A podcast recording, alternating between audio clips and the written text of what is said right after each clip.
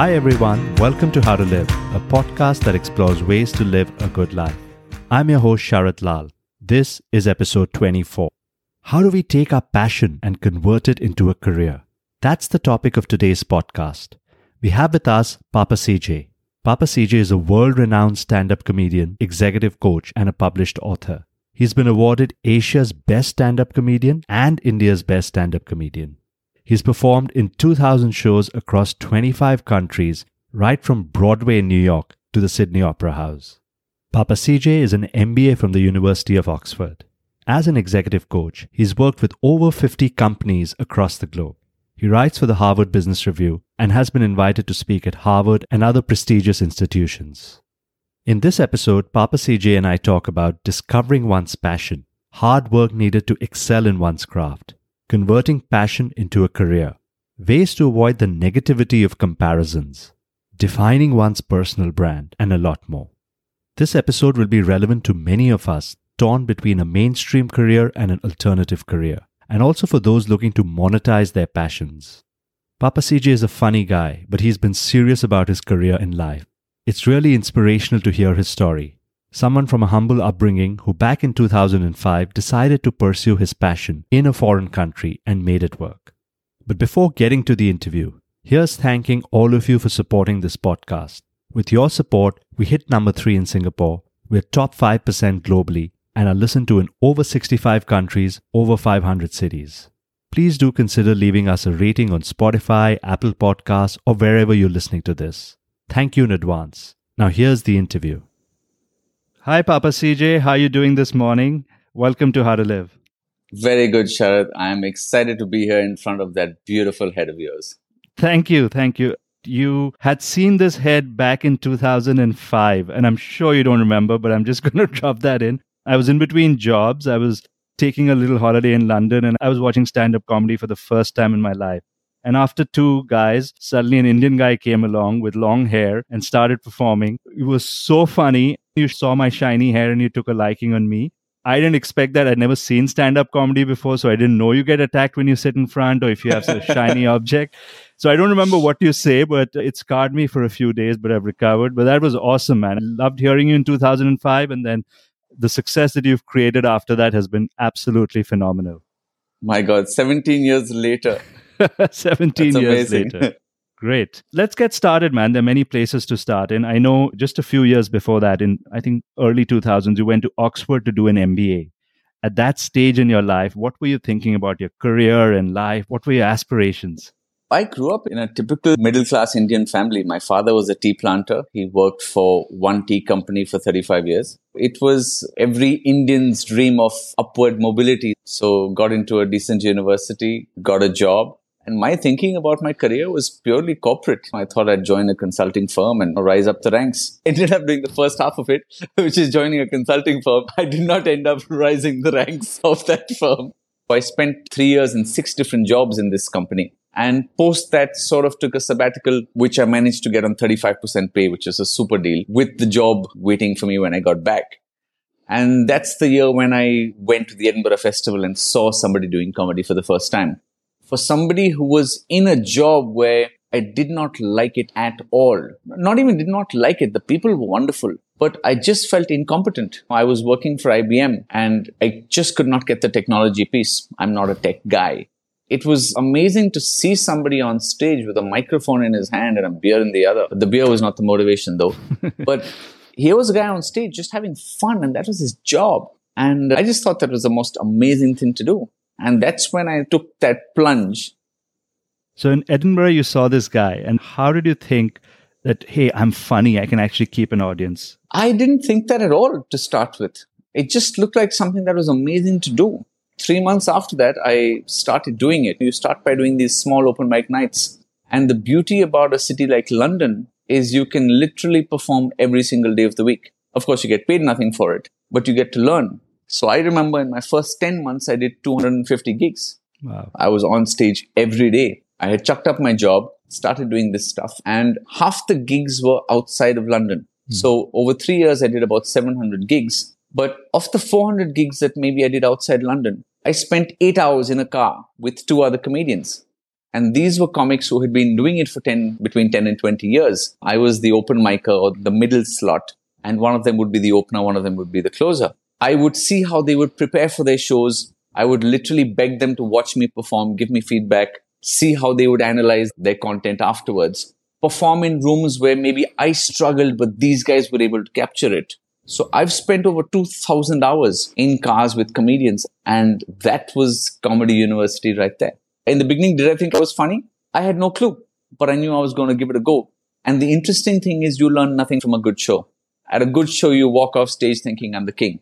In a bad show, we get feedback every 15 seconds. If they're not laughing every 15 seconds, you're failing. And there's nothing worse than trying to make people laugh and getting five minutes of silence. So you've got to ask yourself on the way home, if I'm ever again in the same city with an audience of a similar background or the same country, what can I do differently so I don't look like a fool? So by now I've done, oh God knows, maybe 2,500 shows. I've done black audiences, white audiences, Indian audiences, mixed audiences, 80 years old, 16 year old. And you learn by playing all those different gigs how to actually work those crowds. Awesome. Uh, there's nothing like on the ground training, learning for people. And like you said, 2000 hours doing that itself is great training. Did you consider any other training to upskill yourself and build the skill? I think with comedy, there isn't much other training you can do. You can read books about joke writing and stuff like that, but it's one of those things that you have to learn by doing. It's like swimming, right? There's those many books you can read about swimming, but you've got to get in the water. So yeah. it's the same with comedy. A lot of it is basically the management of energy. You mm. can't teach comic timing, for example. It's just something you sense. And what's interesting is when I started doing stand up, I started my career in the UK. Now I hadn't grown up there. I didn't have the same cultural references. I didn't watch the same TV programs going up. I wasn't interested in their sport or in their politics. So I was doing jokes. Here's a joke, here's a joke, here's a joke, here's a joke. And when you start and you're doing five minutes, you don't have the luxury of telling a three minute long story because then you'll have one and a half punchlines in your whole set. So it was literally like joke, joke. I had at least 20 punchlines in a five minute set. I still remember I had a 90 second routine about a beggar that had 13 punchlines. So there was a laugh every six seconds. I had spreadsheets with my content. I knew in a hmm. five minute set, it's four minutes of me speaking. 20% of time is going to be for laughter. If they're not laughing, get off stage anyway because it's going terrible. And the solid jokes, the really good jokes were in green. The weaker ones were in yellow. So you start strong, you end strong, and in between the strong stuff will carry the weak stuff. So it goes like that.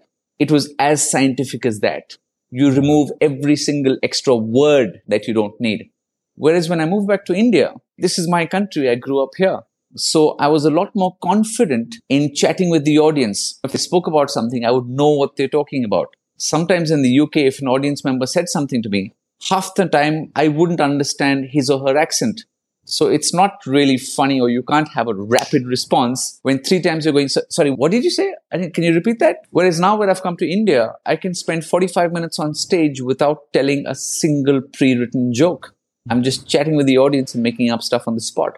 So it moved from more of a science to an art. But I think eventually you've got to, you combine both of them. You enjoy the art form and the flow of things, but when you need to, you've got those guns in the back to pull them out and fire. I don't know. Does that make sense? That makes a lot of sense. And what I took out of it, and I see that parallel in sports where you taught technique, you taught the fundamentals of a sport. And after those fundamentals are ingrained, and that's the hard work you did in UK in a difficult environment, it becomes second nature. Then you can become yourself. Then you can explore that's great to hear that this kind of template exists across professions. Yeah, in fact, I'd add to that. I'd say then the fun is in throwing the fundamentals out of the window.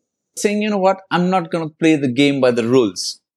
I'm going to make my own stuff up. When I need to, I can go back to that. Like cricket, we never used to have all these scoop shots and all of this and the reverse sweep. But now you look at T20 cricket, they're just making stuff up. Kevin Pietersen doing the switch hit. Hello. Absolutely agree with that. So now you're doing these interesting things. You've got a structure, you've come back to India, you're yourself. And like you mentioned earlier, there was very little pay to begin with in the UK. How did you consider making this a career that would pay the bills, help you have a family? How did that thought process work? So it's not always in your hands, Sharad. I think when you make it a career is not a decision you make. It's just when you're earning enough to not need to do anything else, then it by default can become a career. And you never know when that point comes. Even with stand up in the UK, a year in, I went broke. So I joined a recruitment firm. I used to work in the day and perform at night. But even though I was spending eight hours in an office and 10 minutes on stage, in my head, I was a comedian and the job was on the side. But when I moved back to India, that was also interesting because I remember I moved back. An aunt of mine asked me, she said, son, what do you do?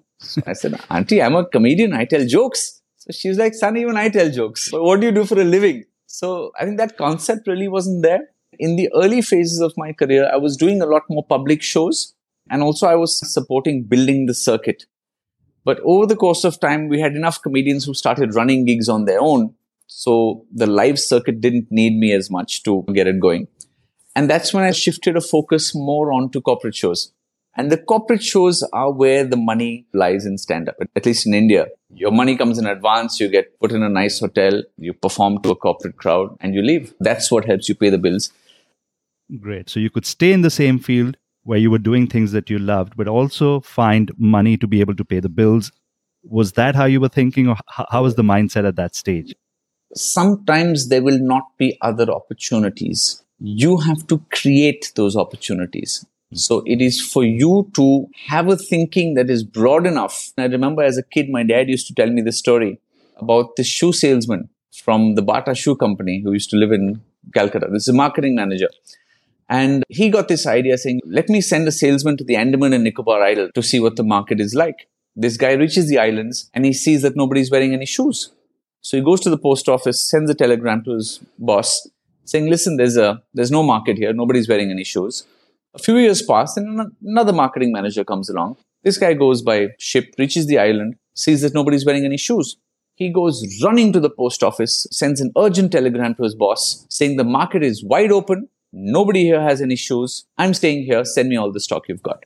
So I think in some cases you have to create those opportunities. There may be things that you of value that you have to offer an audience or a customer or a group of people they may not even know about that. So it is your job to educate them on what you have to offer and create those opportunities. Often we think oh there isn't an opportunity for this. There's no market for this. Nobody wants this. It is your job to make them want it. Love that.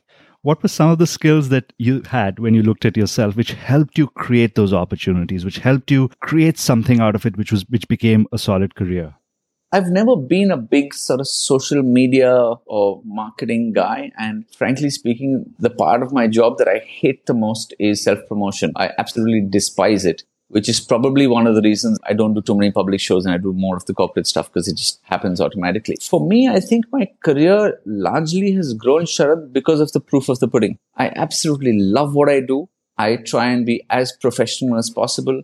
I will show up early. I will do a sound check. I will set up the room. I will do my job to the best of my ability. The other thing is I genuinely like people. I'm happy to stick around, chat with people. Some of ex clients or audience members have become some of my best friends. And a lot of those opportunities arise just by surely having conversations with people. You're like, hey, dude, this is cool. Can you do this for me at so and so place? It's just making yourself accessible and also just doing the very best possible job you can. Today, 99% of my work comes from people who have seen me at shows. So it's literally reference or word of mouth. Great. I think there's something you wrote about in your book as well, referring to who was the comedian Martin, where he says you need to be that good that people automatically come and notice. Steve Martin. Um, Steve Martin. Yeah. You need to be so good that people notice you. So that yeah. kind of puts the focus on your craft. Yeah. It's not necessary promotions. It's your craft. You make it better and skills which are related to the craft, which is being friendly to people, engaging in conversations and having that entire thing working for you itself is solid enough for your focus to be in the right place and to get you to where you've come now. Yeah, there's a balance to it. Ah. So there's two sides to it. See, on the one side, as I said, show business, right? Half of it is the show, the other half is business. So there is this whole stuff around building your personal brand and all that jazz. But as time passes, Sharad, I think what I've come to realize is that if you can just be authentic and focus on what you absolutely love doing, then you're going to shine at that and the work will automatically come. So I don't think you necessarily need to try and force fit yourself into boxes that have been designed by other people Don't get me wrong. I also want to be clear that passion doesn't always put food on the table. So yes, you want to feed your soul, but you need to feed your stomach as well. There are gigs you will do because it puts food on the table, it pays the bills. And there are gigs you will do because that's just what you love doing. And the goal is to eventually get to a point where you can only do what you're passionate about. But that being said, I think it depends on your upbringing as well. Even though you may be financially comfortable, if you've grown up in a family or come from a background where you didn't have too much growing up, the commercial gigs will still be attractive. You'll always be like, Arya, let me do that gig. I'm going to get some money in the bank. I'm glad you brought up this point of upbringing. You had a middle class upbringing where you were very careful with money. And of course, you were looking at getting a stable career. What role did upbringing have in you becoming a stand up comedian? So, one of the things I do want to clarify though is that middle class in India is different to what middle class means in countries like the UK. So, in the UK, it's middle class means you're pretty well off. So middle class in India is like working class in the UK. With regard to my upbringing, my greatest strength since childhood and even today have been my parents. They've always been supportive. Even when I started doing stand up, it was a profession they didn't understand. It didn't even exist in India at the time. At no point did they say, oh no, don't do that or get a job. They backed me completely. Of course, it's only 10 years later that they told me, listen, we thought you'll do it for six months and chuck it up. Okay. we didn't ex- get it out of your yeah, system. Out of your system. Literally, I think that's what they said. They didn't expect that I would just stick. But in spite of that, they stuck by me. And the other thing was I was always financially independent. So I took a whole bunch of loans to do my MBA degree, degree at Oxford, but I paid those loans off. I had a few savings in the bank and that's when I took the sleep. Because I was standing on my feet, I was okay.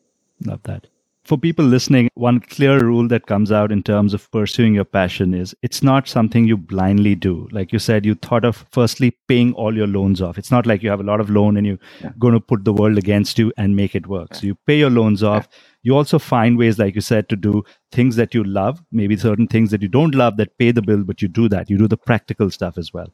It's a very practical, come idealistic way to create an alternative pathway. Was there any stage in your career where you felt, damn, I'm too far in? I should have just stuck to the corporate world and make it work because I don't know how this can be a career, like the dark moments in your comedy career. Absolutely. Absolutely. And I remember a specific moment, which is such a vivid memory. I had done a show out of town, out of London. And what used to happen is you would get dropped off on the outskirts of London by the comedian who was driving, pay them your share of petrol I wasn't getting paid for any of these gigs. It was about 2.30 in the morning. I was somewhere in South London. It was cold. It was raining. I was freezing. I was hungry. I had to change three different buses to get home. And I remember I was literally huddled in one of the doorways of one of the shops, waiting for 45 minutes for the first bus to come. I remember calling a taxi service and they said the taxi to get me home would cost 22 pounds. I couldn't afford 22 pounds. So for 45 minutes, I was just stood shivering there and I had to change three buses. I got home at about five in the morning. At that point, I remember huddled into the doorway of that shop asking myself, what are you doing, man? Like, what are you doing? And I got home, went to sleep, woke up in the morning. I was like, awesome, one more gig tonight. And I was back in the house. that is so good. So that grief lasted a few hours of sleep. That's it. and then you yeah, were back. Pretty much. It's uh, rites of passage, man. But it's great to look back because nostalgia is fantastic. But when you're going mm. through that, it's it can be really tough. Nice. I noticed at some stage you moved not only to gigs in the corporate world, but to executive coaching and communication yeah. with the corporate yeah. world. So, firstly, my question is how the hell did you get them to take you seriously? You're a stand up comedian and now you're training the leadership of a company on communication on executive coaching. How did they take you seriously? So here's the thing. When i joined this recruitment firm and this was 2006 or 7 in london one of my clients was a company that did executive coaching. So i qualified as a coach with them. And on my free days i would literally say i'm free on so days get me work. And they would say okay google wants to run this workshop in ireland. Nike wants to do this in amsterdam so even before I came to India, I had trained 50 companies all over the world. Google, hmm. Accenture, Deutsche Bank, Nike, UBS, BBC, Universal Music. Somehow over the course of the last decade or so, I've still been interested in business. I don't think you need to be serious to be taken seriously. Today, if you look at the senior guys, they have seen and been for every single type of corporate training. Nobody wants a lecture. Nobody wants a guy standing in front of you reading 300 words off a slide. So I think what I'm able to bring to the table is a fun way of bringing out lessons that you can immediately apply in your context. I've just returned from Switzerland where the guys I was training and coaching had salaries up to three to five million dollars per annum. Really senior guys. Now you can't bullshit your way through at that level, but I'm still giving them stuff that they can use and they find to be of value. And the interesting thing is I'm really enjoying it myself. Also, I genuinely believe that you can be a category of one. Today, my experience is I have comedy, I've got coaching. And that area where the comedy and coaching overlap is an area that makes me unique. So one of the sessions I run is called A Comedian's Guide to Communication Strategy. I break down how as comics we grab and retain attention and how you can apply exactly those skills in your workplace. I'll give you an example. One of the best pieces of advice I got, it was from a comedian called Adam Bloom in London, was that it's very important for you to grow in the dark because when you hit the limelight, you don't have the freedom to screw up. So if I'm performing at the Sydney Opera House, which I have, I can't afford to have a bad show. Now, when you want to succeed all the time, what do you do? You play safe. You're like, listen, I know this works and let me stick with this. As a result, you don't innovate, you don't take risks, you don't take experiments, you don't grow, you stagnate. So as comedians, what is the solution to this? What we do is we go to small open mic nights where there are maybe 30 people in the room. Your name is not on the poster. You will try new stuff, see what works, see what doesn't. The stuff that doesn't work, you will change it around, try it differently until it does become really good. And when it's bulletproof, you take it into the larger show. My question to you as an organization, where is your open mic night? Where are you going to make mistakes? Where are you going to take risks? What are the experiments you would like to try? Try which new products, which customers, what price points, what markets. So at the end of half a day, they literally have a strategy written up on their wall.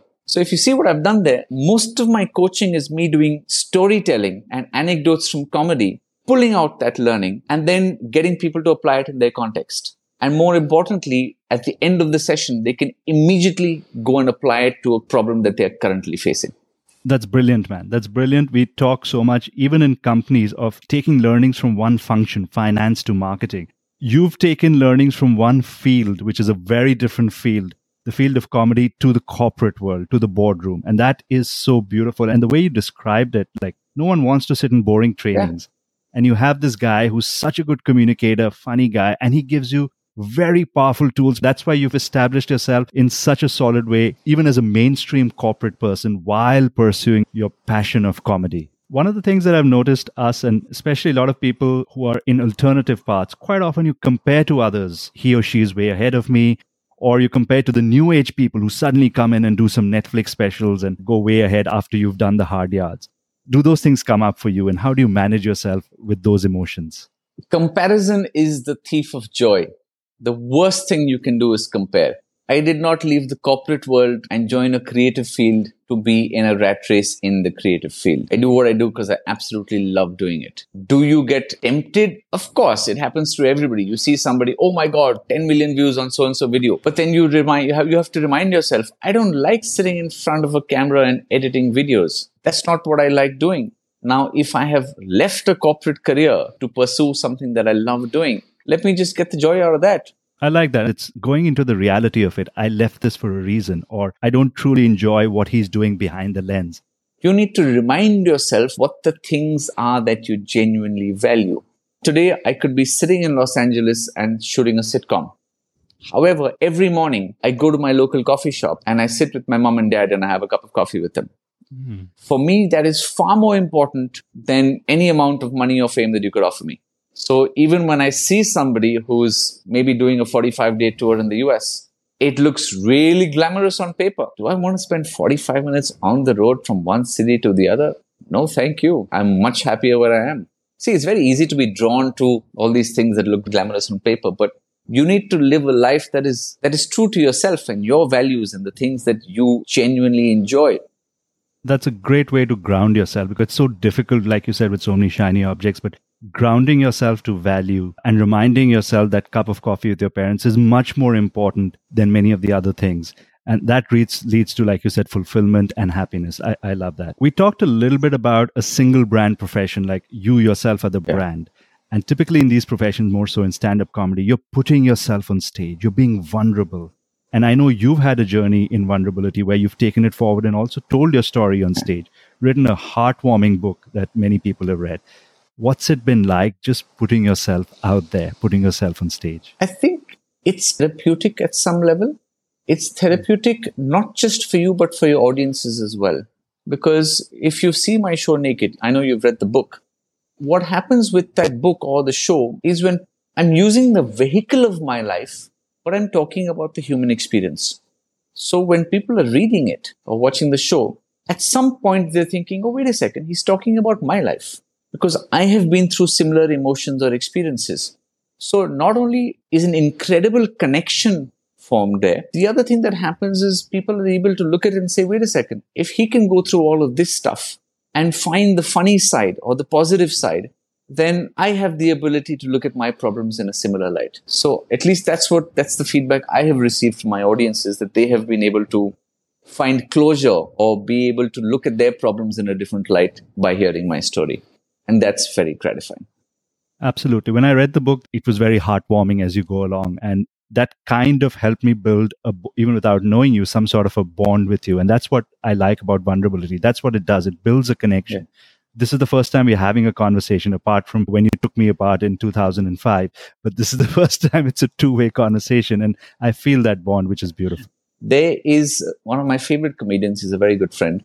His name is reginald d. Hunter and i remember he told me there is a difference between a comic and a comedian he says a comic says funny things but a comedian has something to say hmm. it's perfectly fine to be either so for the first 10 years of my career, I was a comic. I was telling jokes. But when I started doing Naked, when I wrote the show Naked, then I had something to say. And it was more than just jokes, so to say. There was a story, there was a, an element of depth to it. Absolutely. Thanks for that.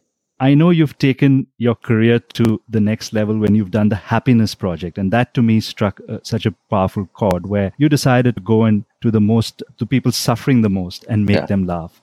How did the thought come about and what was the experience like? I had actually been supporting a charity for kids from the time I started doing stand up. So in Oxford and I set up a charity in the UK called One Child, which used to support underprivileged kids in India, helping them come out of child labor and back in, getting them back into the formal schooling system. Even when I was earning nothing, I used to stand with a small A4 sheet of paper in comedy rooms across the UK and saying, listen, if you like my show, you can donate towards this. I don't know if there's anything in particular that spurred me on to do it. I just take on different initiatives to support people who need it. Sometimes I just go to the homes and hospital rooms of people who have been suffering for a long time just to ent- entertain them and their families. The most recent one, I went to a children's cancer ward at a pediatric hospital. And I was really nervous because I know how to engage adults, but I was told the kids would be between 5 and 14, but most of them were younger than 5. So to engage mm-hmm. children who are going through so much suffering for 90 minutes but we did it and they had a great time. So that was very rewarding. But again, what happens in those shows, you put so much energy into it. Like for two days, your whole body just shuts down because you've just given so much. I think those are the shows that are really rewarding and gratifying. Now, for people listening, those guys, imagine somebody in his 40s doing reasonably well in his career or her career and looking for something alternative. What's the one big advice you would give them on what kind of mindset should they view an alternative. Okay, career. I'm going to give you a caveat right now because this is a conversation I have mm. with hmm. many people over coffee. And the caveat is most people end up quitting their jobs after that. so the first question I tend to ask people is if you had a billion, ask yourself two questions. If you had a billion dollars in the bank, how would you spend your time? Not what would you buy, how would you spend your time? If I ask this to a 22 year old, the guy would probably say, I'll travel. I said, okay, where will you go? I'll go to Europe. How long will you go for? I'll go for one month.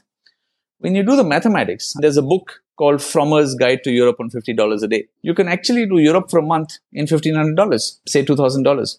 Where I'm trying to get people to is that the cost of your dreams is far lower than whatever imaginary hmm. figure you might have in your mind. We tend to think, I'll work till so and so point, then I'll live my life.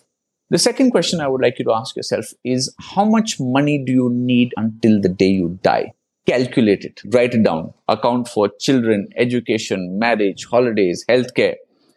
From that, subtract what you already have, all your assets, all your savings. You're left with a number. Divide that by the number of years you plan to work. 90% of people who do that calculation figure out that they are working far harder than they need to work to fulfill all their dreams. Which brings me back to question one. Then why are you not living the life of your dreams? There's a Harvard study on happiness which has gone over 75 years and they've done it across incomes and nationalities and it's a really large sample size. And they've figured out that essentially your level of happiness, regardless of your social strata, income, country, background, gender, comes down to the quality of your relationships. So why are we going around chasing all these other things when joy is sitting in the next room waiting for you to ask them to go have a cup of coffee with them? That's beautiful. That's beautiful. The relationships part, what's really important to you. Also, the part of how we overestimate what we really need or how we overestimate the expenses of our dreams, like you put it. That puts things in perspective, which then allows people to take the risk and, like you said, quit their job the next day and go do what they want to do. So, very powerful. Thank you for that. I have this last question before people go. At the end of your life, how would you know you've lived a good life? when I interview people, I ask them almost an identical question, except my question is, how would you like to be remembered? Which is pretty much the same thing. And my answer to that question is with a smile. If when people think of me, it brings a smile to their face, that's good enough for me. That's beautiful. You're living your purpose, uh, Papa CJ. Thank you very much for your time today. I've loved this conversation. You're doing what many people want to do today. A lot of us are pursuing a normal career and now are questioning what should we do in life. And you're an inspiration to so many of us who can look at you and find ways to do something that they truly desire, truly want to do. So thank you very much for that. And thank you That's very, very much. Good to say. Thanks a lot, Charit. Thank you, Papa CJ, for such an inspirational conversation. This will be very useful to many of us looking at alternative careers. For folks interested in seeing Papa CJ live, he's going to be in Singapore on 18th and 19th of October, in Ho Chi Minh on 12th of October, in Hanoi on 13th of October. I will put up all details in the show notes. If you enjoyed this episode, you could consider listening to episode 2, where we talk about achievement versus fulfillment, and episode 11, where we explore ways to discover what one truly wants out of life. Here's one action step we could consider. Let's calculate the price of our dream life. Put a number to it. Like Papa CJ said earlier, often we think living our dream is not possible, but once we do the math, it may not seem that far off. I understand for folks in Singapore with kids, just living a reasonable life seems very expensive. However, we often overestimate the monetary value of our aspirational life. After putting a finite number, this could be a starting point to some important decisions in life. Can we pursue a passion? Can we do part time mainstream work and part time passion projects? Or when can we do any of this?